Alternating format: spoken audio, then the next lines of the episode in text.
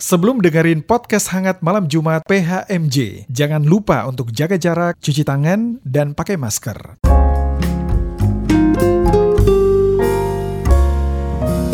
Podcast hangat malam Jumat.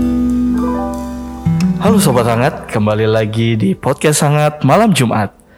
Saat ini saya Mesak yang akan menemani Sobat Hangat semua di episode kali ini. Sobat Hangat, ngomong-ngomong nih, gak terasa kita sudah masuk di bulan ketujuh di tahun 2002. Cepat sekali ya, eh, waktu berjalan. Nah, di bulan Juli ini kita GPIB Kasih Karunia eh, akan mengadakan eh, Pilpres atau pemilihan presbiter untuk tahap yang pertama yang akan dilaksanakan hari Sabtu nanti tanggal 9 Juli 2022 dan juga tanggal 10 Juli 2022 di pos pelayanan Adiasa. Nah, kira-kira siapa yang nanti akan terpilih ya? Ya, kita tunggu saja. Nah, sehubungan dengan Pilpres yang akan kita laksanakan Sabtu nanti dan juga hari Minggu, PHMJ kali ini akan membawakan topik mendengar suara Tuhan. Bersama narasumber kita malam hari ini ada Ibu Debbie Lambe. Halo Ibu. Halo, Kak. Ah, gimana kabarnya Intan? Baik, sehat. sehat. Puji Tuhan sampai saat ini bisa memenuhi undangan dari PHM. Ah, terima kasih untuk waktunya. Iya. Nih, aku aku aku lebih nyaman manggil Ibu Debbie atau Tante Debbie nih. Aja biasanya. Oh, Kak panggil ya. Kak Debbie. Iya, kita kita di sekolah minggu biasa manggilnya Kak Debbie. Oke, jadi aku manggilnya Kak Debbie ya biar Oke. lebih nyaman ya. Dan tidak lupa juga di malam hari ini kita juga bersama Ibu Pendeta Dina Habah. Selamat malam Ibu. Selamat malam, Tuhan berkati. Apa kabarnya Ibu? Puji Tuhan baik. Puji Tuhan baik ya. Oke, penasaran kan dengan pembahasan kita malam hari ini? Jangan ke mana-mana, tetap di PHMJ Podcast Hangat Malam Jumat.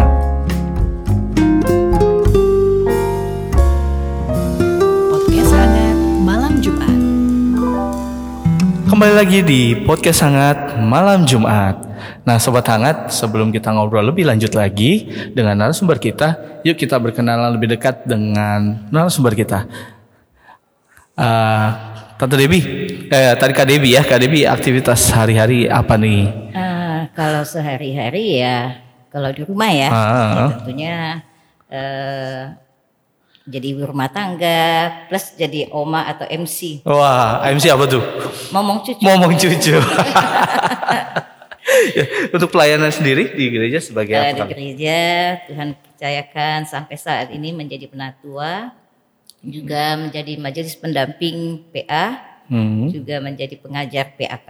Oh, jadi eh, pelayanannya di di Iya. tiga bidang tadi ya, Iya. dari ada eh, sebagai penatua, sebagai eh, majelis pendamping, pelayanan di Pelkat PA serta Pengajar pengajar di Pa- PAK. PAK ini adalah program GPB Bina Anak untuk dalam eh, pendidikan agama Kristen ya. Oke. Nah, kita lanjut seputar dengan topik kita pada malam hari ini yaitu mendengar suara Tuhan. Sebelumnya eh, menurut KDB nih pengertian mendengar suara Tuhan itu seperti apa sih? Eh, kalau eh, KDB pribadi, suara Tuhan itu adalah eh, apa yang Tuhan taruh di dalam hati untuk kita lakukan gitu. Atau ketika kita mau menerima sesuatu eh, tugas, gitu ya, Tuhan akan ta- taruhkan di dalam hati dan pikiran kita.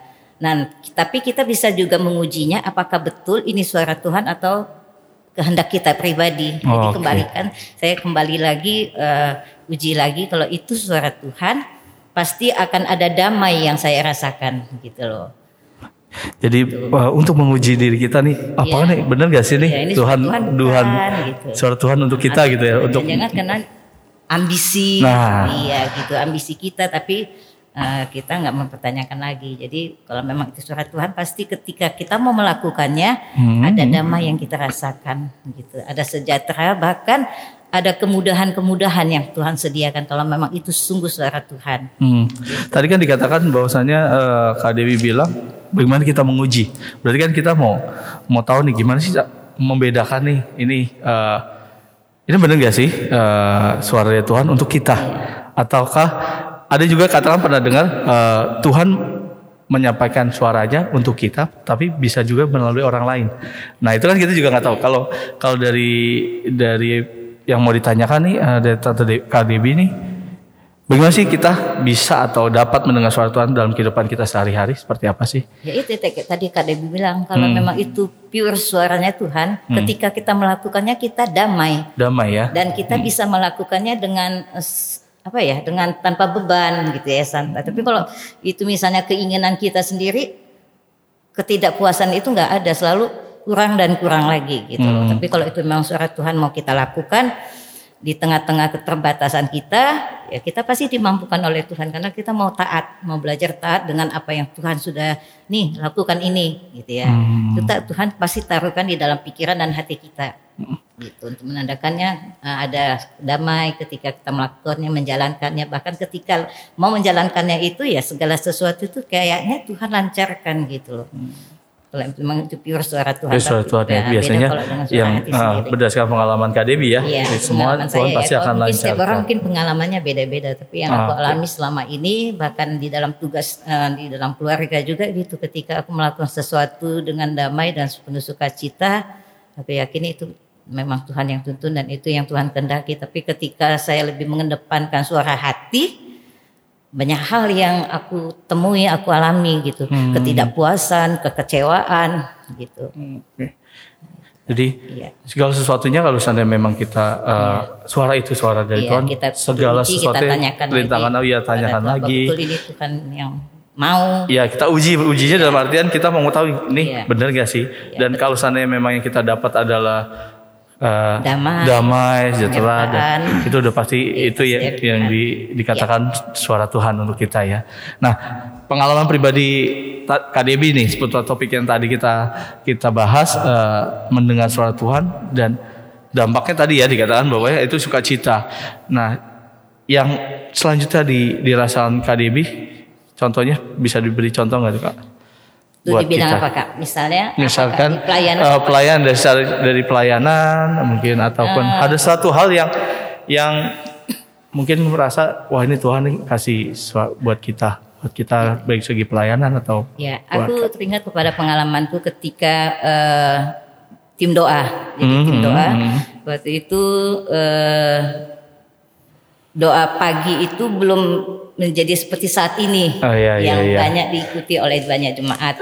Dulu kan eh, doa pagi itu awalnya dari doa malam Hmm. diubah ke doa pagi. Nah, ketika doa pagi eh, itu berjalan karena Tuhan sudah saya sudah yakini bahwa ini Tuhan yang minta kita untuk melakukannya.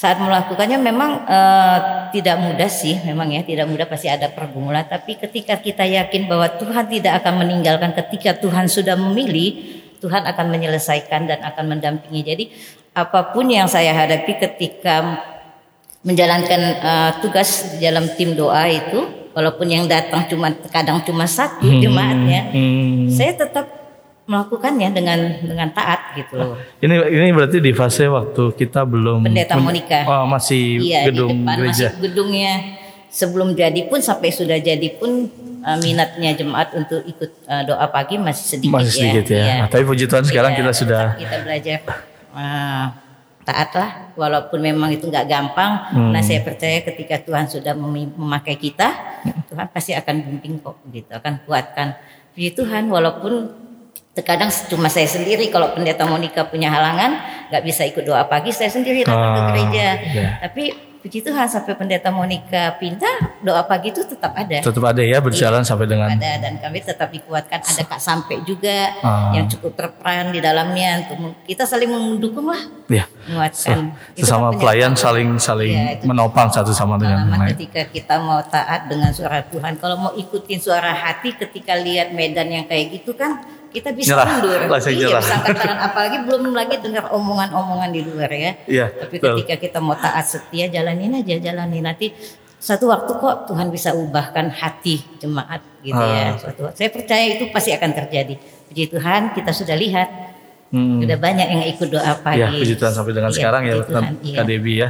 Ya, ini adalah pengalaman pribadi yang benar-benar eh, nyata Nyata. dalam dan bagaimana mendengar suara Tuhan itu Iya. nyata buat Ya, buat hidup nyata. kita ya, Walaupun KDB memang- ya. Walaupun memang pasti banyak pergumulan yang kita Pergumulan. hadapi gitu ya. Tapi kembali lagi ke kita, ke kita kita mau taat, ketika mau kita mau setia, ya Tuhan akan tunjukkan buahnya. Gitu. Hmm. Dan itu menjadi pegangan kita ya, para Iya, sobat hangat yang mendengar pada episode kali ini yang membahas eh, tentang suara Tuhan dalam kehidupan kita.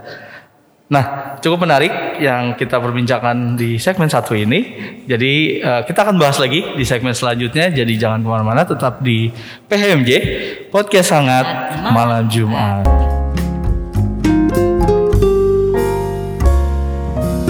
Podcast hangat malam Jumat. Kembali lagi di PHMJ Podcast Hangat Malam Jumat.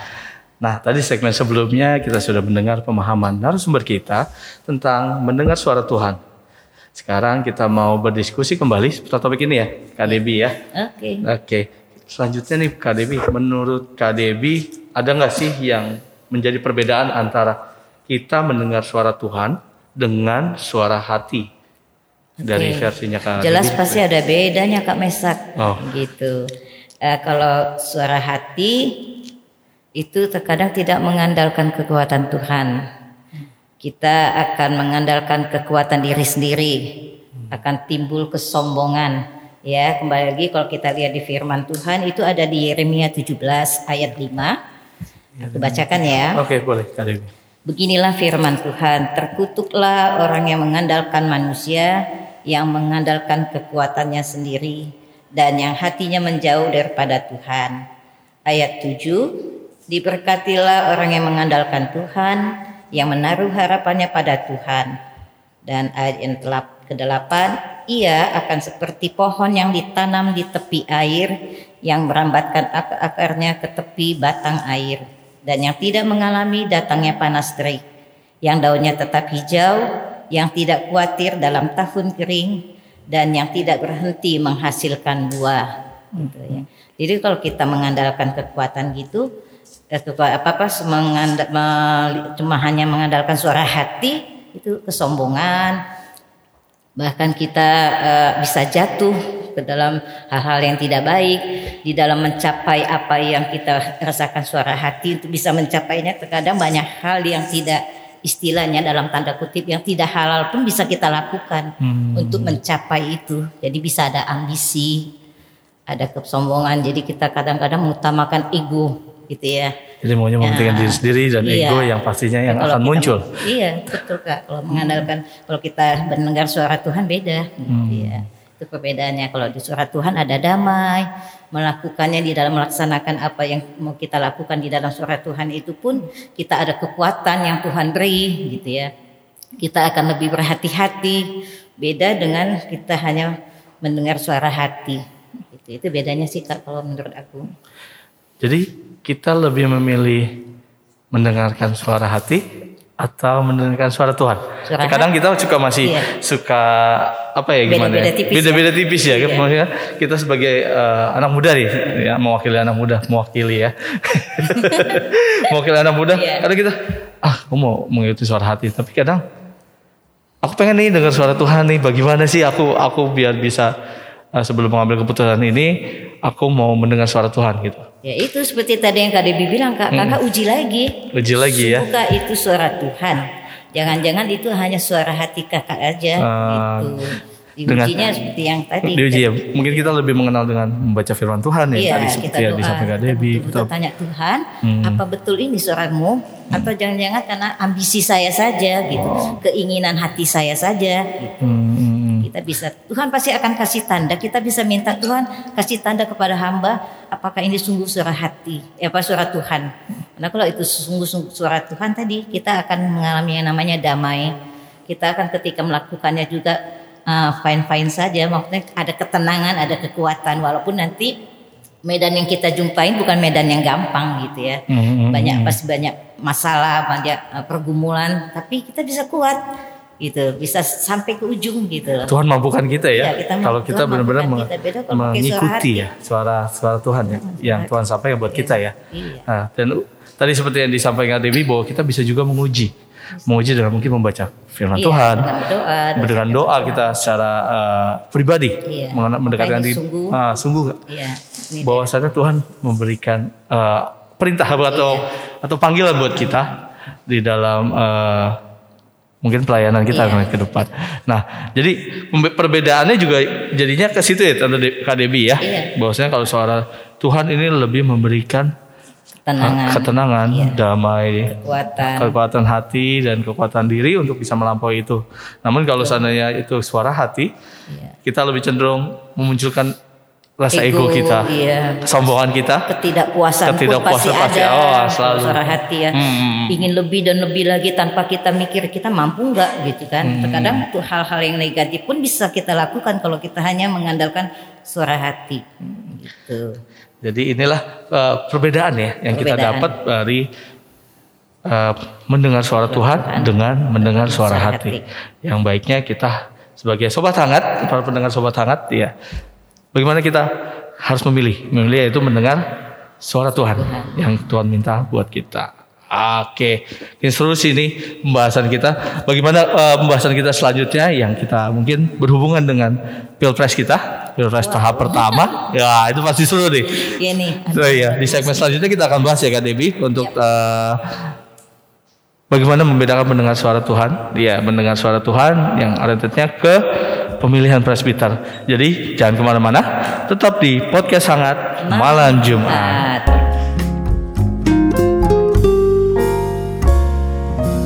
Podcast hangat malam Jumat. Kembali lagi di podcast sangat malam Jumat. Nah sekarang kita mau bahas topik kita malam hari ini berhubungan dengan pilpres nih Kak Debbie ya. Tadi sudah kita pemahaman seperti apa, terus bagaimana membedakan mana suara hati dan suara Tuhan. Nah sekarang kita mau orientasinya ke pemilihan. Tapi sebelumnya Kak eh, eh, saya mungkin mewakili Sobat Sangat mau tanya nih, sudah berapa lama Kak menjadi eh, seorang diakan atau paniti, eh, penatua ya atau presbiter? Pertama-tama kak aku jadi majelis itu bukan karena pemilihan, Hmm, tapi ada majelis tambahan. Oke. Itu di zaman eranya Bapak Pendeta Uke Valihatu. Jadi Oh, Pendeta Uke ya? jadi Oke. waktu itu yang diteguhkan saya sama Bap- Bapak Penatua Max Roring. Hmm, di sektor lima ya. Iya, gitu. Jadi itu untuk mengisi penambahan awalnya. Itu mula-mula jadi diaken. Oh jadi diaken. Diaken, Kak. Gitu. Itu tahun berapa tuh tante kan? Tahun sekitar tahun 2006 apa 2007. 2006. Zamannya Pendeta Uke di sini. Menurut oke ya. Itu masih periode saya baru lulus CD kayaknya. Sudah cukup lama 2006. Nah itu berarti awal dari Tante Dewi terpanggil menjadi Iya. seorang diaken penatua. Diaken. Sebelumnya kan pengajar PA. Hmm. Gitu kan. Kakak layan atau pembina? Kakak layan, Kakak layan ya. PA sama PT. Kayak ka- saya sendiri lupa ya. Kakak layannya sendiri. iya, kakak kan aku yang jadi layan ya. Sama Nita. iya betul di di Mata. iya sektor 4 di Iya nih waktu kecil PA nih paling waduh. paling ngadu dia. Pal- paling aduh lah aduh aduhnya ada aduh gitu nah berarti berarti tadi sudah sudah dikata eh, cerita Kak Debbie bahwa sebagai seorang pelayan khusus menjadi presbiter menyikapi menyikapi mendengar suara Tuhan itu seperti apa sih sebagai pelayan panggilannya Eh, iya tuh kembali lagi ke ke pribadi masing-masing ya kak. Apakah kita ada ketaatan, ke- kesetiaan ketika kita sudah mendengar eh, suara Tuhan, atau malah kita malah mengutamakan suara hati gitu. Jadi ya harusnya sebagai pelayan ya kita utamakan itu adalah mendengar suara Tuhan. Bukan hanya mendengar saja, tapi bagaimana sikap kita merespon. Itu kan yang paling penting ya. Setiap orang mungkin pasti uh, Tuhan kasih suaranya tuh ya untuk di- tapi bagaimana respon kita ketika suara Tuhan sudah berbicara pada kita? Sikap kita menyikapi panggilan Tuhan itu yang paling penting suara Tuhan. Itu sikap itu yang lebih berat. lebih berat bagaimana kita sudah mendengar suara Tuhan tapi bagaimana kita Iya, respon kita responnya terhadap terhadap panggilan panggilan itu. itu, ya Iya. apakah mendekat dan menjalani Iya. atau Menolak. menjauh menolak ya harapan kita pasti Iya. pasti dari dari pengalaman yang tante Dewi eh, Kak Dewi alami ya pasti kita mendengar firman Tuhan Tuhan pasti damai sejahtera seperti Iya. yang tadi disampaikan Betul, kalau seandainya kita menolak ya mungkin ada beberapa orang yang mem- berdampak ya maksudnya tidak Nah, itu juga, tidak temukan damai sejahtera. Um, mengenai uh, waktu mula diminta untuk menjadi majelis, Hmm. uh, saya nggak langsung jawab iya. Ah, Karena oke, kembali lagi oke. saya tanya apa iya ini Tuhan punya mau gitu. Jadi waktu itu saya minta waktu, Hmm, oh, minta jadi- waktu. jadi ada- ada saat diminta nggak langsung menjawab ya? Kan itu kan waktu itu cuma tambahan. Saya minta waktu. Ya tanya saya tanya kembali lagi sama Tuhan dengan doa apa sungguh ini Tuhan engkau nggak salah milih gitu. Saya kan hanya cuma pelayan PA gitu ya.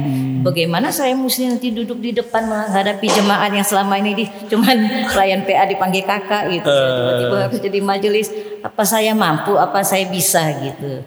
Kembalikan. Tapi itu ketika kita mau taat mendengar suara Tuhan, damai itu loh. Terakhirnya saya serah ya, ya Tuhan saya siap, tapi engkau jangan tinggalkan aku gitu loh. Sertai dan berikan kekuatan. Ini ya Tuhan pakai. Gitu kak. Jadi yang menjalaninya memang yang sulit. Kita menjalani ya Iya. Tuhan panggil dan Sungguh tanya kembali apa kita memang sudah layak Tuhan diterima gitu. terkadang versinya kita kita merasa Iya. tidak layak, selalu Iya. tidak layak untuk bisa Pasti. uh, memberi diri dalam Iya. pelayanannya. Tapi Tuhan tadi seperti KDB sudah sampaikan bahwa Tuhan akan mampukan. Mampukan. Nah, dengan Dan seturut kita percaya seperti yang selama ini kita dengar dari khotbah-khotbah ya, Tuhan itu tidak pernah salah memilih. Tapi bagaimana kita meresponi panggilan itu gitu. Tuhan tidak pernah salah memilih kok. ini juga pesan berarti buat para sobat hangat Iya, ya, Tuhan terkhusus pernah untuk ketika Tuhan sudah memilih, Tuhan nggak pernah salah memilih. Kembali lagi ke kita, kita Hmm. mau meresponi panggilan itu seperti apa, gitu kak. Oke oke, sobat hangat yang para muda-muda, ya siap-siap ya. iya dong. Tuhan tidak pernah salah memilih. Iya.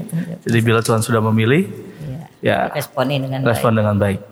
Nah, di ini udah 2022 berarti uh, pemilihan itu berarti di 2017 lima tahun sebelumnya ya. Iya. Nah, ada nggak sih uh, dari KDB ini pengalaman pengalaman menarik dari proses pemilihan presbiter? Mungkin di lima tahun lalu atau mungkin yang sebelum sebelumnya? Mungkin boleh sharing atau cerita baik. gitu? Nah, ini kak soal pengalaman Hmm. kembali lagi kembali lagi ke kita memang kan eh, dunia pelayanan itu bukan seperti kayak eh, dunia luar ya, Iya, gitu atau ya. politik atau Ah, pemilihan presiden. segala sesuatu apa yang kita lakukan tuh dilihat banyak mata gitu loh kak. Eh, istilahnya lah kita ini pelayan harus jadi teladan. Itu yang agak berat kak. Jadi teladan. Dalam segala hal gitu ya dalam ucapan dalam pikiran bahkan dalam ketaatan. Eh, apa kita memang bisa menunjukkan keteladanan itu gitu ya. Apakah kita seorang pelayan yang memang mau on time terkadang kan di dalam persiapan juga jangan sampai kita nggak menjadi teladan gitu. Dalam artian kita sudah ditunjuk Tuhan gitu ya harusnya melakukannya dengan sungguh-sungguh bukan dengan semua hati kita. Itu yang kadang-kadang susah. Aneh. gitu ya kak. Tapi ya kembali lagi mau taat nggak? Atau enggak? Hmm, jadi eh, pengalaman Jessica eh, sangat-sangat berat pengalaman jadi eh, majelis men- eh, menyikapi pandangan jemaat, menyikapi omongan-omongan di luar ya. Padahal kita sudah berusaha untuk bisa melakukan yang sebaik-baiknya, tapi tetap aja terkadang ada omongan yang tidak baik. Nah, bagaimana kita menyikapi menyikapi omongan-omongan itu? Mungkin sebagai manusia terkadang kita suka menangis gitu ya. Tapi kembali lagi Tuhan kalau eh, kita ikutin omongan itu nggak ada habis-habisnya gitu ya. Tapi bagaimana dengan penuh kerendahan hati aku mau taat, mau tetap setia melakukan tugas pelayanan walaupun sebagai manusia kita sadar penuh Kak, nggak ada yang sempurna, nggak ada yang apa ya suci. Kita semua sebetulnya nggak layak kok ya. Tapi teladan yang paling pasti yang bisa bisa lihat tuh di dalam pelayanan Paulus ya kan. Paulus orang yang sedemikian gitu aja Tuhan mau pakai gitu ya. Nah, ketika Tuhan juga sudah mau pakai kita, masa kita mundur hanya karena kerikil-kerikil yang kita hadapi di dalam pelayanan? Tetap aja jalan. Tapi ya jangan sombong, tetap mengandalkan kekuatan Tuhan. Tetap selalu minta Tuhan pegang, jangan Tuhan tinggalkan. Kayak gitu. Tetap mengandalkan Tuhan iya, sebagai karena kunci kita ya. untuk bisa menjadi majelis yang bisa bukan menyenangkan hati manusia ya menjadi majelis yang bisa menyenangkan hati Tuhan itu nggak gampang gitu ya perlu ketaatan kekuatan kesetiaan gitu ya. Walaupun tantangan itu terkadang bukan hanya datang dari luar tapi terkadang juga datangnya dari dalam. Gitu Dari ya kita dari sendiri. keluarga dari pribadi kita itu juga suatu tantangan bagaimana kita bisa mengubah sikap gitu ya Ya mungkin selama ini image kita jelek tapi ketika Tuhan sudah mau pakai kita menjadi hambanya ya kita bisa pelan-pelan dong berusaha untuk bisa Memperbaiki diri. Iya memperbaikinya walaupun memang kita tahu tidak ada manusia yang sempurna kak nggak ada gitu ya tapi di tidak kesempurnaan ki- kita kita mau belajar taat kita mau belajar setia itu, itu sih kak Jadi eh, menjadi seorang pelayan Iya. adalah eh, meskipun kita merasa tidak layak, tapi Iya. kita tetap mengandalkan Tuhan. Yang pertama tetap selalu memperbaiki diri, memperbaiki, Memperbaiki, diri ya. di mana untuk ke mana pelayanan ini hanya untuk untuk kemuliaan kemuliaan nama Tuhan. Nah, oke. Satu pesan yang cukup baik yang disampaikan oleh KDI buat kita semua para sobat hangat Iya. dalam proses pelayanan yang kita berikan di kehidupan kita sehari-hari. Nah, sekarang kita mau menanyakan nih perihal jemaat. Nah, Kita sebagai jemaat saat ini ya, kita sebagai jemaat GPIB Kasih Karunia yang bisa dipilih dan juga bisa memilih. Menurut KDB bagaimana kita menentukan siapa yang nantinya kita pilih sebagai presbiter yang pastinya melalui mendengar suara Tuhan.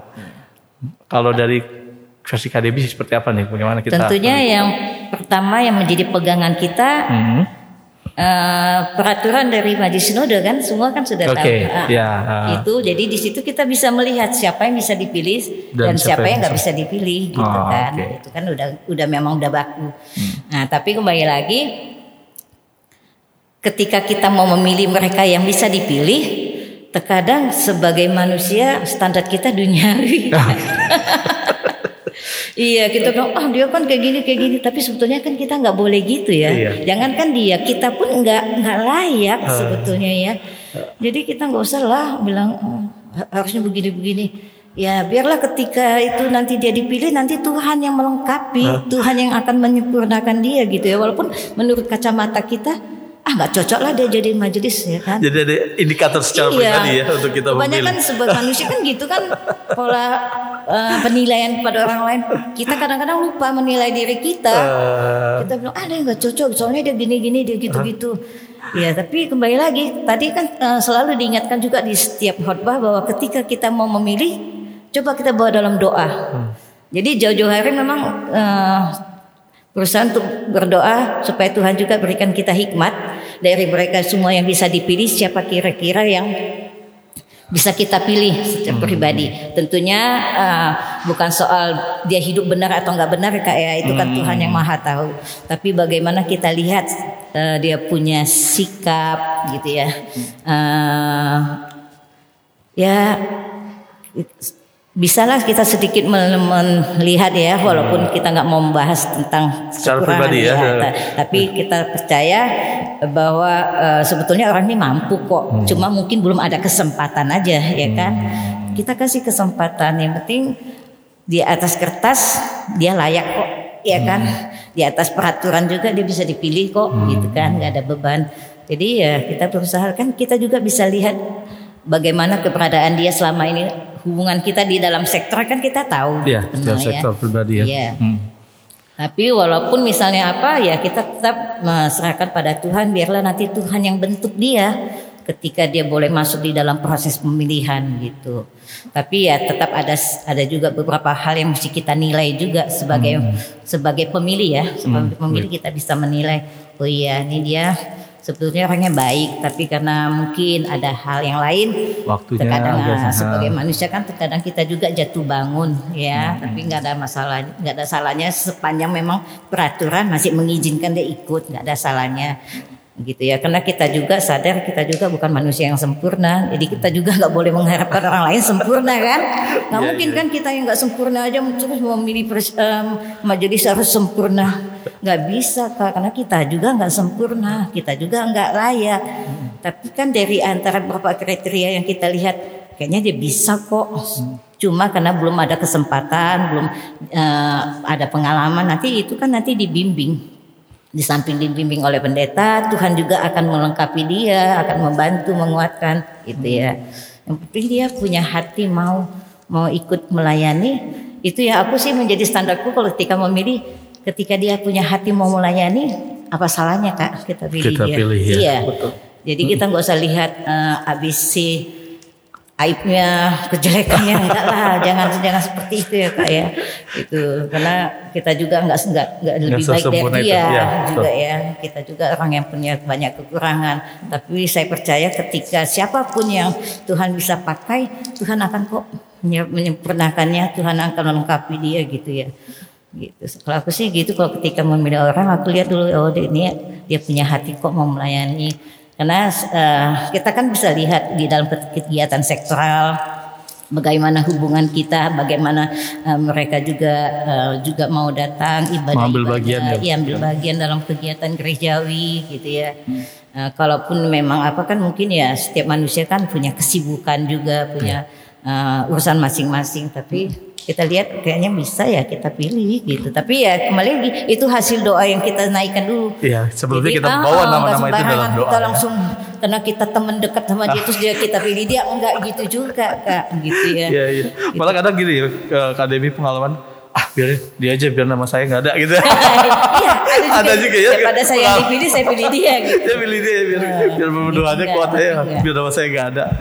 Boleh nggak seperti itu? Nggak boleh ya. Sebagai contoh saja. Tapi tapi yang yang yang pertama yang kita bisa Iya. ambil dari yang disampaikan Kak Dewi bahwa nama-nama yang kita pilih kita bawa dalam doa. Iya. Ya, nama-nama yang kita pilih kita bawa doa supaya uh, Tuhan lengkapi Iya. Tuhan biar kita pun juga merasa oh uh, sebagai pemilih kita benar-benar memilih berdasarkan apa yang suara Tuhan dengan Iya. berikan kepada kita supaya nanti apa yang kita pilih tidak sia-sia. Aku punya pengalaman nih Apa nih pengalaman ini. pengalamannya, Nah, Kak ketika mau menjelang pemilihan ini, Hmm, eh, aku kan udah udah coba pilih nama-nama yang mau dipilih. Nah, Tapi kena tiba-tiba kayaknya Tuhan taruh di hati saya. uh, Pilih ini gitu loh. Oh. Pilih yang ini gitu. Maksudnya tambah lagi di oh, daftar tambahan saya. ada nah. Iya kak, aneh kan? yang selama ini aku nggak lihat, Ah. tiba-tiba Tuhan taruh gitu di hatiku, pilih ini. Hmm. Dan aku tanya betul Tuhan. Ya udah, aku coba taat, aku coba nanti masukkan nama di dalam gitu. Kok bisa gitu? Aku juga ya. yang selama ini itu tapi tiba-tiba taruh dalam hati. Dan saya diskusikan sama eh, Om di rumah. Hmm. Iya ya, Mama selama ini coba eh, bawa-bawa nama-namanya, tapi tiba-tiba kok Tuhan bilang pilih si ini gitu. Ada nama baru ya. Iya. Yang, yang Tuhan.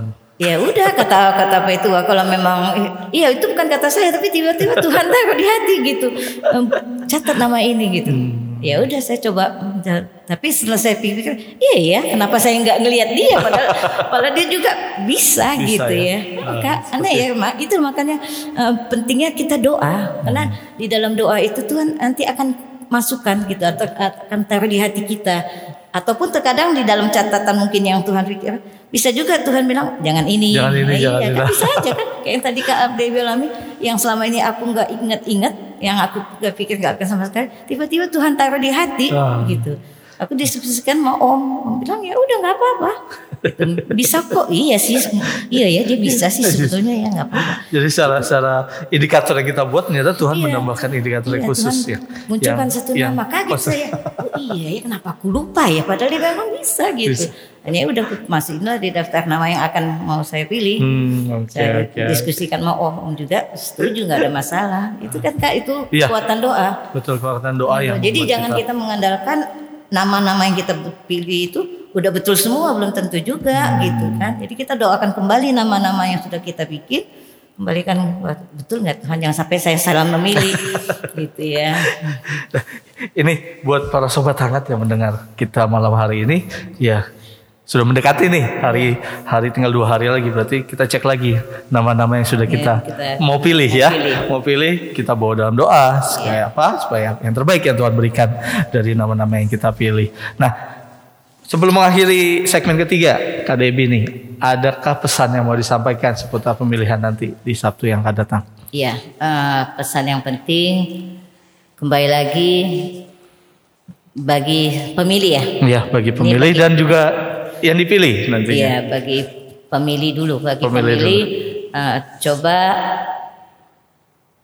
kita tanya Tuhan gitu ya tanya Tuhan apakah eh, nama-nama sebut tersebut itu memang eh, kita pilih memang dengan hati yang tulus gitu ya bukan karena tanda kutip atau bukan karena kata orang mesti pilih dia. Enggak tapi biarlah hati kita gitu ya. Dan uh, hubungan kita pada Tuhan kita tanyakan gitu ya. Itu pentingnya di dalam setiap khotbah selalu diingatkan pendeta doakan uh, berdoa dulu nanti Bapak Ibu pilih nama-namanya dan didoakan lagi gitu ya. Itu penting sih kak. Karena itu uh, betul-betul aku alami. Bayangin nama yang aku nggak sangka-sangka tiba Tuhan taruh di hati gitu kan. jadi kita perlu uh, kembali lagi kembali pada Tuhan dan pilihlah dengan uh, hati yang tulus bukan hati yang bulus gitu ya. Menilai dengan sungguh-sungguh bukan karena dia baik atau karena dia jahat saya nggak milih nggak gitu gitu ya. Jadi benar-benar uh, kita lihat juga uh, memang dia punya hati bisa melayani gitu. Itu bagi pemilih. Dan bagi yang dipilih yang sudah dipilih nanti ya kembali lagi. Jangan mengelak. Jangan menolak gitu ya. Ah aku kan nggak bisa aku kan nggak nggak punya kemah ya s- kalau mau dipikir-pikir gitu bagaimana dengan majelis yang mula-mula? Ya kan semuanya kan juga mulainya dari nol dari awal gitu ya. Eh, kembali lagi ya. Percaya nggak ada yang manusia yang sempurna kok tapi kita punya Tuhan yang maha sempurna yang akan menyempurnakan pelayanan kita yang akan memampukan gitu ya Eh, gak usah takut. Ya kalau bapak ibu menganggap bahwa kita punya Tuhan yang maha besar gak usah takut gitu ya. Tetap setia ketika kita sudah dipilih terima gitu loh. Jangan menolak. Karena kita belum tahu waktunya Tuhan gitu Iya. ya. Oke. menolak gitu. Oke, terima kasih Kak Debbie untuk pesan yang disampaikan para sobat hangat. Ya dari tadi untuk pesan sebagai kita pemilih dan juga kita sebagai yang dipilih nantinya. Jadi jangan jangan kabur ya. iya jangan menolak Jangan mengelak ya. Bahaya menolak panggilan Tuhan Panggilan Tuhan. Oke, kita akhiri segmen 3 ini. Jadi jangan ke mana-mana dulu. Tetap di PHMJ Podcast Sangat Malam Jumat.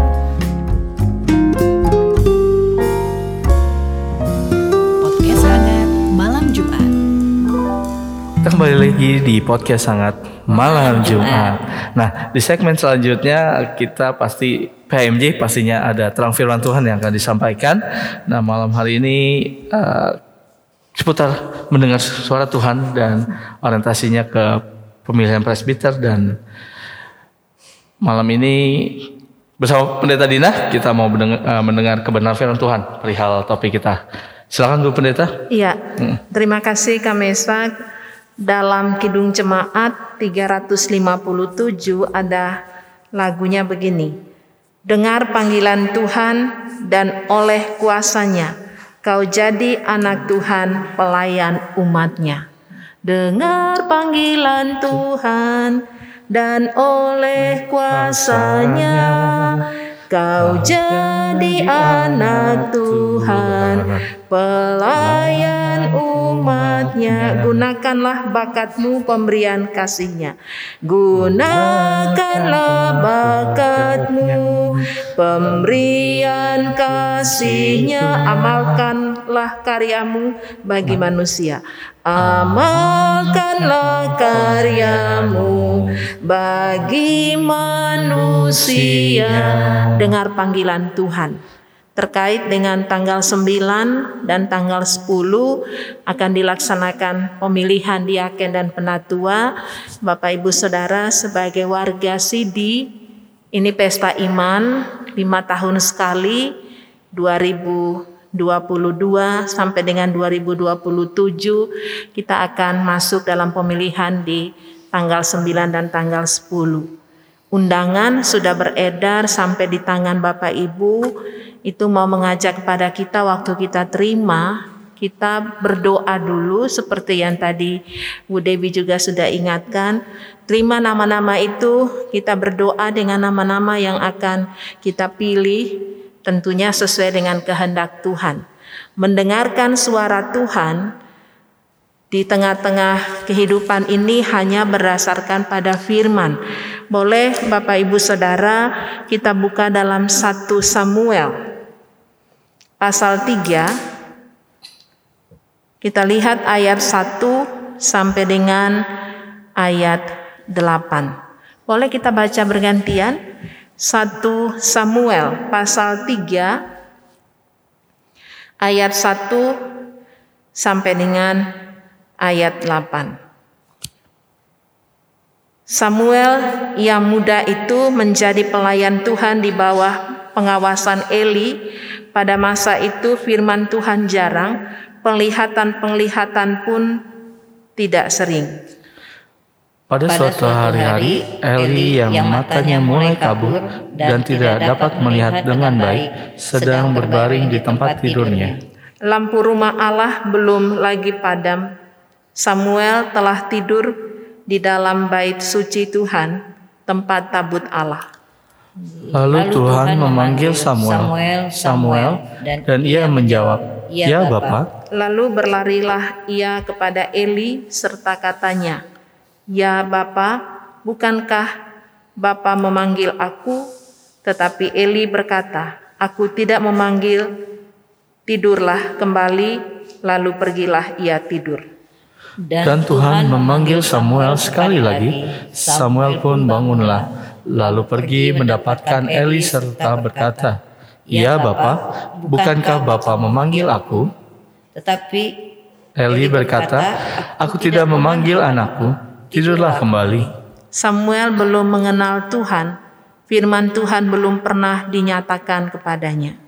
Dan Tuhan memanggil Samuel sekali lagi untuk ketiga kalinya, ia pun bangunlah, lalu pergi mendapatkan Eli serta katanya, Ya Bapa, bukankah Bapa memanggil aku?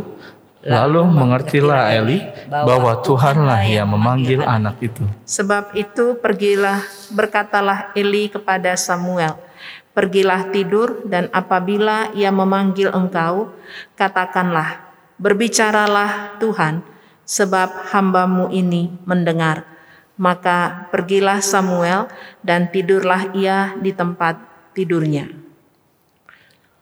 Lalu datanglah Tuhan berdiri di sana dan memanggil seperti yang sudah-sudah, Samuel, Samuel. Dan Samuel menjawab, berbicaralah sebab hambamu ini mendengar. Ya, dari firman ini berapa kali Samuel ini mendengarkan suara Tuhan? tiga kali Tiga kali. Saudara-saudara, sebagai warga Sidi yang telah mengaku ya dengan segenap hatiku pada waktu di Sidi dalam proses pemilihan ini sudah berapa kali saudara-saudara menolak panggilan Tuhan? Mari kita kembali merenungkan sebelum kita mengambil bagian memilih dan dipilih. Kalau kita dipilih, bersyukur itu panggilan Tuhan. Kalaupun belum terpilih, jangan kecewa atau pindah ke gereja lain. Kadang-kadang ada banyak kecewaan, mengharapkan terpilih, tidak terpilih, akhirnya kecewa, marah-marah.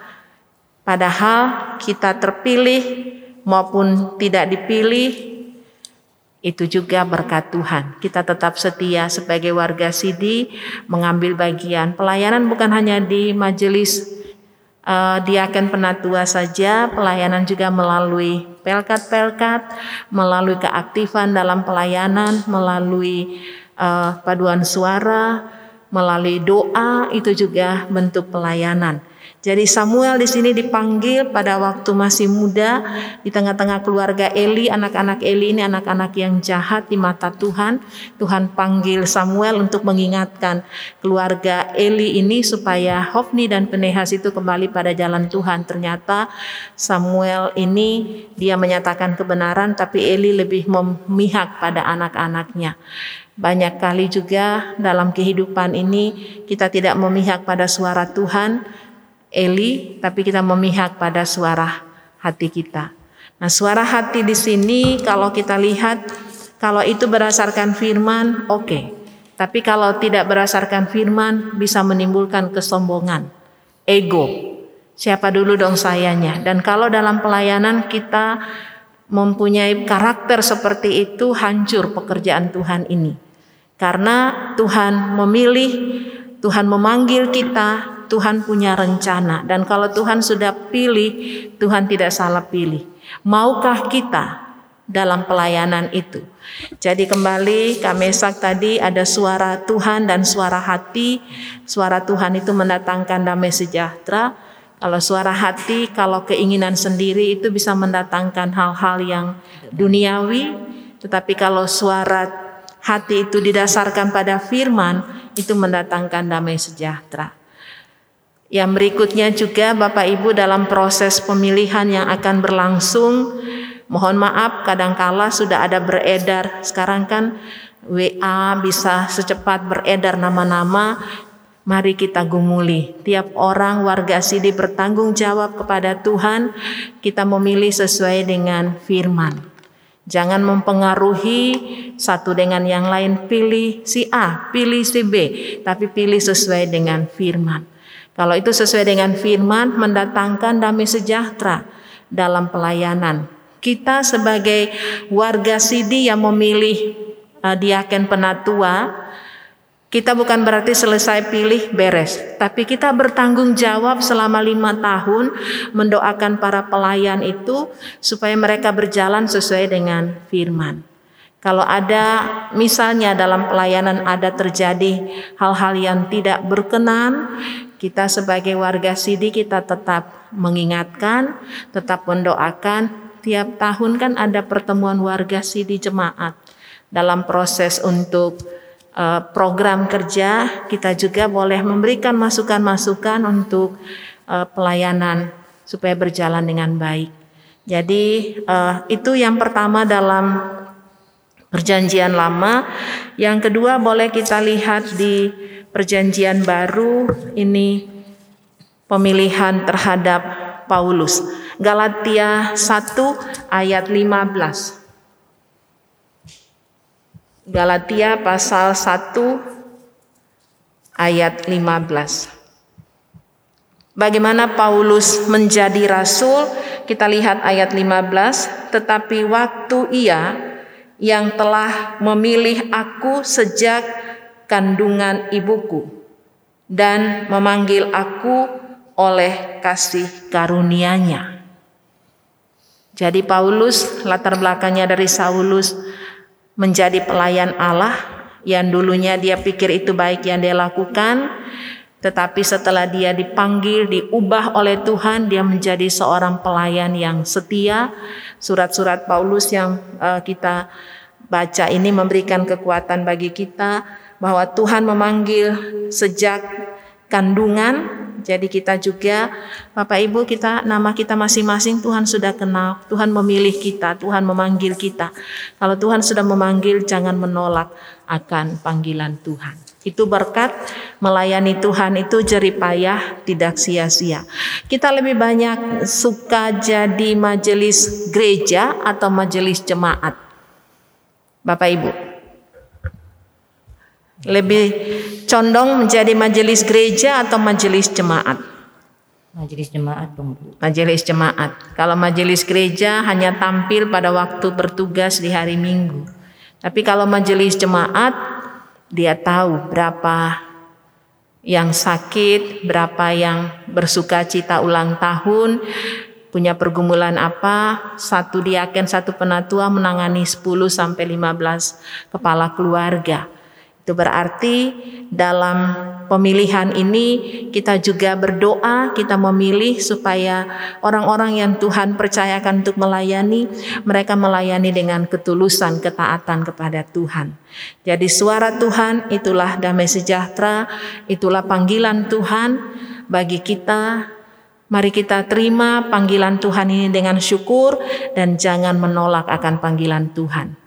Ada pengalaman seorang rekan presbiter yang dia sakit, sudah dua kali dia dipanggil untuk uh, jadi pelayan di aken uh, majelis jemaat waktu itu. Panggilan yang ketiga dia menolak. Akhirnya apa? Dia dirawat di rumah sakit, namanya juga Samuel. Dia dirawat di rumah sakit waktu kami kunjungan, Pak, Bapak sudah dua kali dipanggil, Bapak menolak. Sekarang yang ketiga masih mau menolak, Bu Pendeta saya siap. Karena ini saya kayaknya uh, suntikan yang masuk di tubuhnya itu tidak bisa uh, bereaksi jadi seakan-akan dia merasa kayak sudah mau meninggal. Saya bilang jangan tunggu meninggal baru dipanggil Tuhan. Sekarang siap? Ya, siap. Akhirnya dia melayani Tuhan. Contoh itu jangan tunggu nanti ada pergumulan masalah baru kita siap, tapi selama Tuhan kasih kita kesempatan untuk melayani, jangan ragu-ragu untuk melayani. Jangan banyak beralasan, saya kan masih sibuk, saya nggak bisa. Padahal pekerjaan itu kita terima dari Tuhan. Keluarga kita terima dari Tuhan. Apa yang hendak kita kasih untuk suara Tuhan ini? Mari berikan yang terbaik, persembahkan yang terbaik, maka Tuhan akan layani apa yang ada dalam hidup kita. Begitu Kak, untuk suara Tuhan ini dikuasai oleh Roh Kudus suara hati kita supaya kita mendengar suara Tuhan. Uh, Musa dia seorang yang gagap. Tetapi kenapa Tuhan memilih dia? Musa bilang, saya nggak bisa bicara.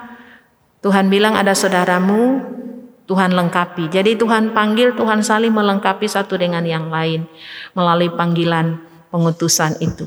Dan Musa dipakai oleh Tuhan 40 tahun dalam panggilan pertama itu dia katakan saya mampu, saya bisa. 40 tahun kedua dalam hidupnya dia katakan saya nggak bisa. 40 tahun ketiga dalam hidupnya dia katakan Tuhan yang mampu, Tuhan yang bisa. Yang menolong dia untuk mengeluarkan bangsa Israel dari perbudakan di Mesir. Jadi tidak dilihat panjang atau singkatnya umur dalam Mazmur 90 ayat 12 mengatakan ajarlah kami menghitung hari-hari kami sedemikian hingga kami beroleh hati yang bijaksana. Tidak dilihat panjang atau singkatnya umur, tapi berapa yang kita persembahkan kepada Tuhan, itu yang Tuhan minta. Terima kasih Kamesak. Terima kasih Bu Pendeta untuk uh, renungannya malam hari ini. Biar para sobat hangat ya untuk uh, melalui firman yang sudah disampaikan bahwa kita memberi diri bagaimana kita uh, Tuhan pilih atau kita memilih seseorang untuk menjadi seorang pelayan ya harus selalu mengandalkan Tuhan dan bawa dalam selalu dalam doa. Oke, kita akan mengakhiri episode kita malam hari ini. Terima kasih untuk uh, Kak Devi untuk waktunya sudah bersama-sama dengan kita. Iya Kak, sama-sama. Terima kasih juga untuk Bu Pendeta atas renungan firman Tuhan Terima ya. kasih Kak. Dan malam hari ini saya ditemani rekan saya, Cia, ada Kak Dilon. Terima kasih Kak Dilon dan Kak Lisa. Nah juga para sobat hangat jangan lupa selalu mendengarkan podcast sangat malam Jumat dan juga jangan lupa juga untuk tanggal 9 dan 10 Juli kita akan melaksanakan uh, pemilihan presbiter tahap pertama baik di GPIB Kasih Karunia dan juga pos pelayanan Adiasa. Ah, Boleh tambahan Kak? Oh baik Bu. Ya, eh, Bapak Ibu yang eh, sudah menerima undangan, jangan lupa bawa undangannya sesuai dengan yang tertera di dalam eh, undangan itu nanti sampai di KK1, KK2 sesuai dengan jalur masing-masing sudah dibagi untuk menerima nanti kertas untuk memilih Lembar suara ya Bu ya. Ya, lembar suara itu dua kali lipat pilihnya. Jadi misalnya dibutuhkan 8 orang berarti dipilih dalam tahap pertama ini 16 orang. Di sektor 3 itu dibutuhkan 6 orang, dipilih 12 12 orang. Yang lainnya itu uh, 8 16. Yang hanya berbeda di sektor 3 dan sektor 6. Sektor 6 itu 10 orang dipilih 20 orang. Selamat memilih Bapak Ibu. Jangan lupa berdoa, jangan lupa jaga kesehatan, tetap semangat untuk kemuliaan nama Tuhan. Amin. Baik, terima kasih Bu Pendeta dan juga para sobat hangat sekalian. Terima kasih untuk waktunya bersama-sama dengan kami dan tetap mengikuti PHMJ selanjutnya. Tuhan Yesus memberkati. Bye bye. Bye.